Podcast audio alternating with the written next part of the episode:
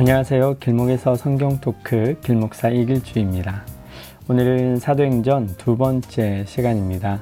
그 부활하신 예수님을 만난 제자들, 그들이 얼마나 감격스럽고 놀라웠을까 생각을 해보게 됩니다. 예수님이 죽은 줄 알았는데 다시 살아나시고 그들에게 모습을 드러내 보이신 거죠. 그런데 그들이 그런 예수님한테 정말 중요한 질문을 던지고 있습니다. 6절에 있는 말씀인데요. 이스라엘 나라를 회복하심이 이때냐는 것이죠. 여러분 지금 이스라엘 나라 국가 원래 남북 하나로 되었던 이스라엘이 북쪽 이스라엘은 아수르라고 하는 나라에 의해서 멸망하고 이제는 남쪽 유다만 남아 있는 상태죠. 그래서 남유다라고 불리는 이곳 유대 땅 이곳이 지금은 로마의 식민지로 있습니다. 로마의 총독이 이 유대 나라를 다스리고 있습니다. 그래서 무장봉기가 일어나기도 하고 로마를 대항해서 독립을 쟁취하려는 움직임이 산발적으로 일어나던 때였죠. 예수님의 제자들 가운데에는 이런 나라 독립을 위해서 모인 사람들도 있었던 것으로 보이고 있습니다. 여러분 가론 유다 기억나시죠? 그가 왜 배신을 했을까라고 하는 그 이면에는 정치적 독립을 꿈꾸고 예수님 밑으로 들어왔는데 그 실망을 하고 예수님이 그와 같은 모습, 그와 같은 목적을 가지고 있지 않은 어쩌면 그들이 믿었던 그런 모습이 아니라고 하는 그 사실 때문에 실망하고 돌아서지 않았을까라고 하는 추측도 있습니다. 그리고 열두 제자 가운데 하나였던 셀로딘 시몬이 있죠. 그 가나나인 시몬이라고 불리는 가나안인 시몬이 아니라 가나나인 시몬, 셀로딘 시몬 이렇게 불리는데 그 사람도 아마도 무장 독립을 꿈꾸었던 열심 당원이 아닐까라고 하는 추측이 있습니다. 그리고 여러분 베드로도 평소에 칼을 차고 다녔던 사실 기억나십니까? 예수님께서 이 군사들에 의해서 이제 연행되려고 할 때 그 베드로가 칼을 꺼내서 어, 말고의 귀를 쳤던 사건이 있죠. 상식적으로 예수님의 제자들 그런데 그 경건하고 선한 말씀, 선한 행실을 하고 있던 그 예수님 주변에 평소에 칼을 차고 다녔던 사람이 있다는 거죠. 베드로가 뭐 요리사여서 부엌칼을 가지고 다녔겠습니까? 그런 게 아니라 흉기였던 거죠. 그래서 순식간에 칼을 들어서 그 대적의 귀를 잘라낼 정도의 실력 있는 사람이었을 것이다.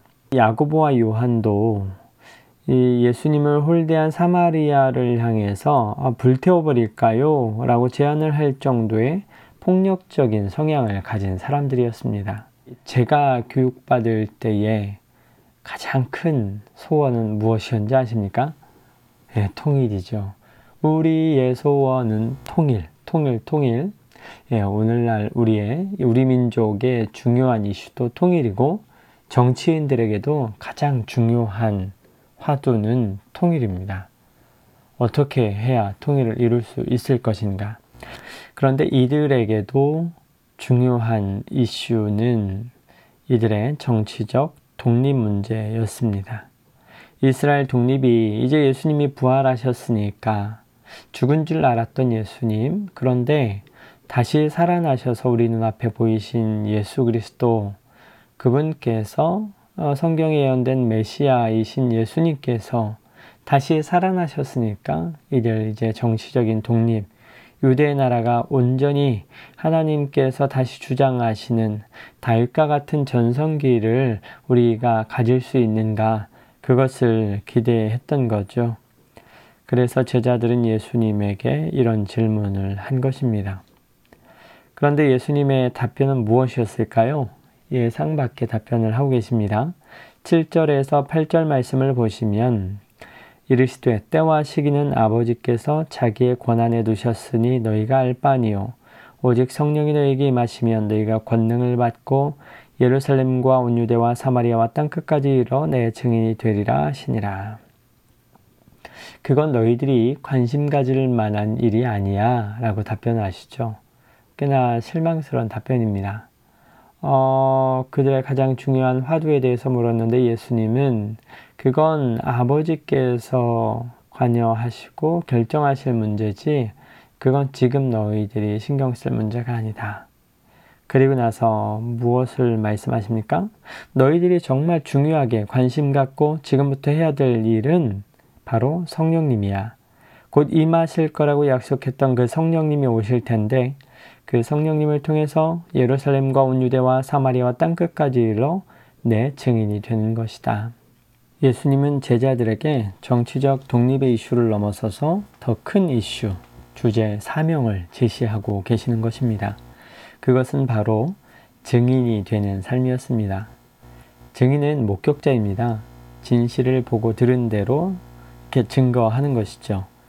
예수님이 이 세상에 오셔서 죽을 사람들의 죄를 대신 십자가에서 지시고 돌아가시고 속죄하신 일, 그리고 그분이 다시 살아나셔서 모든 사람들에게 새로운 생명, 부활을 선물해 주신 것, 또 살아생전에 가르쳐 주신 하나님의 말씀대로 이 땅을 살아내어서 하나님 나라로 만들어가는 것, 그것들을 보고 들은 대로 증거하며 살라는 것입니다.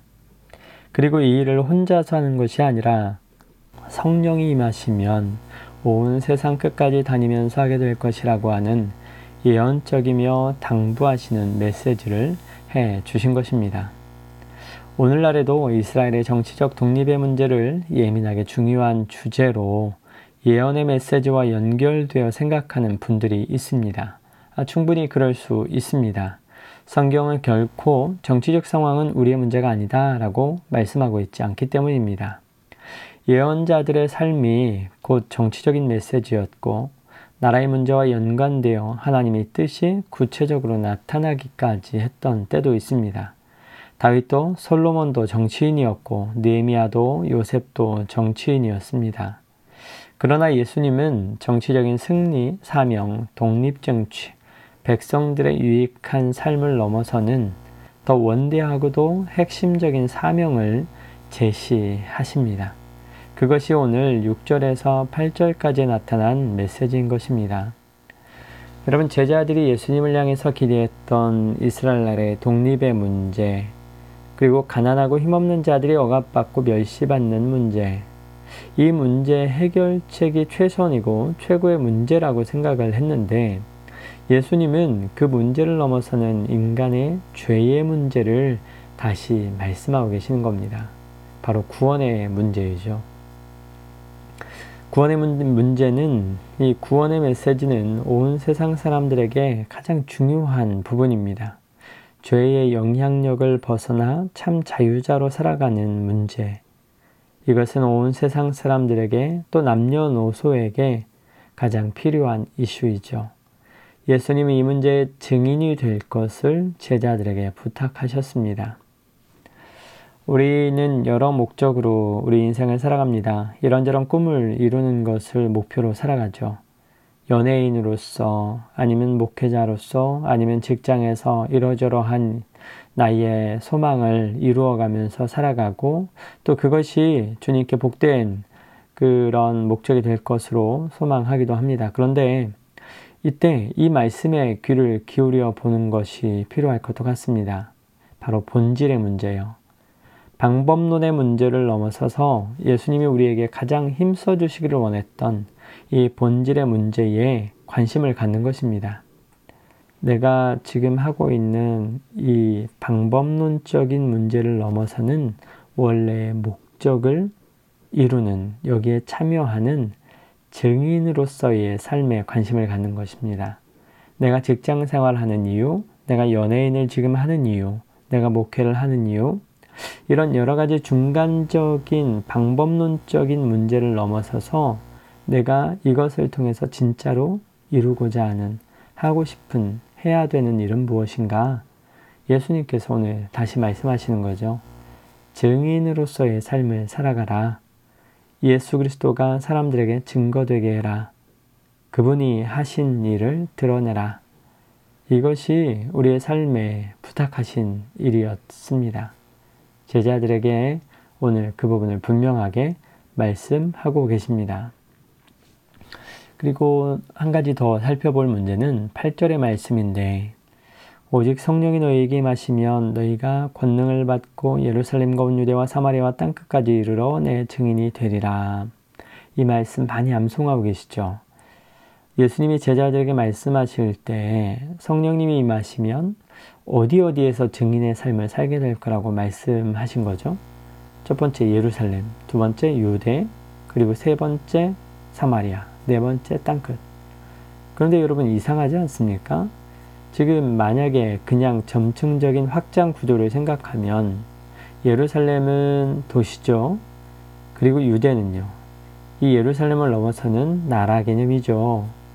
그리고 나오는 더 한 단계 큰 범위는 한 나라가 아니라 온 나라인 땅끝을 이야기하는 겁니다.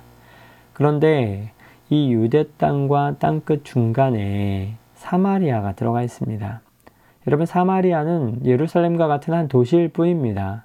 그런데 예루살렘과 온 유대와 땅끝이 아니라 예루살렘과 온 유대와 사마리아와 땅끝 이렇게 말씀하신 이유 여러분 왜 그럴까요?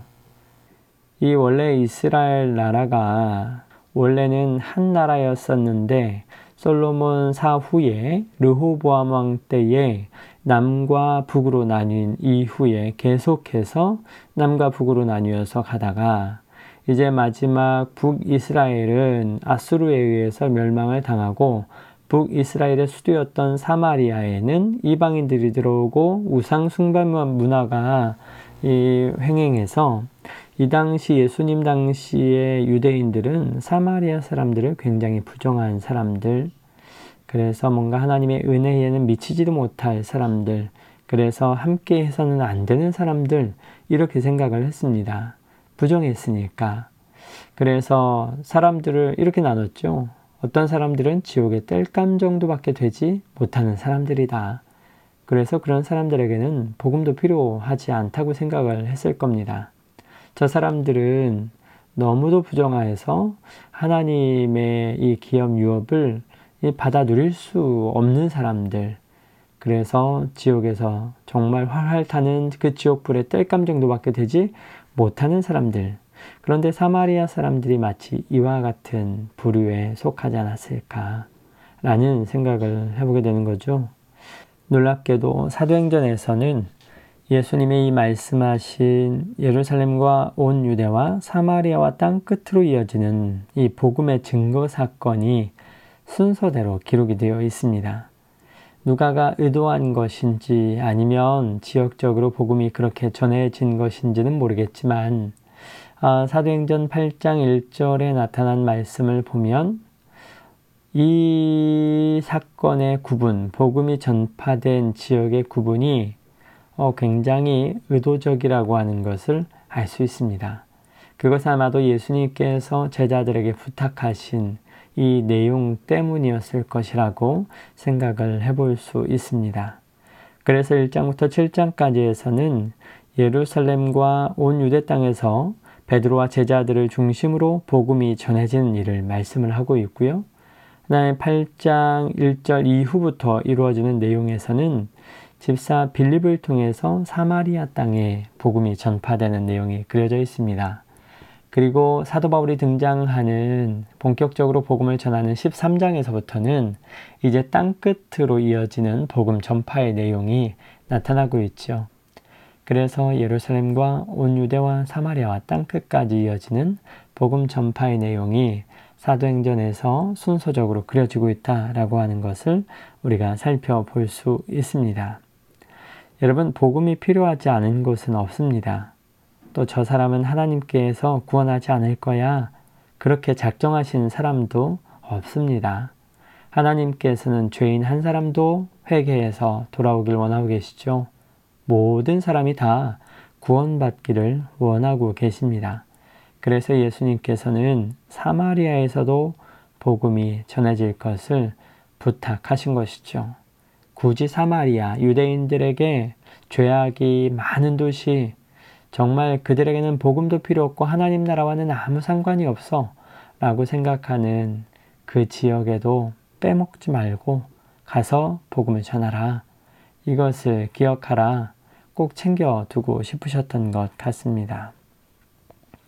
여러분, 오늘 두 번째 사도행전 시간 통해서 예수님의 관심이 어디에 있는가?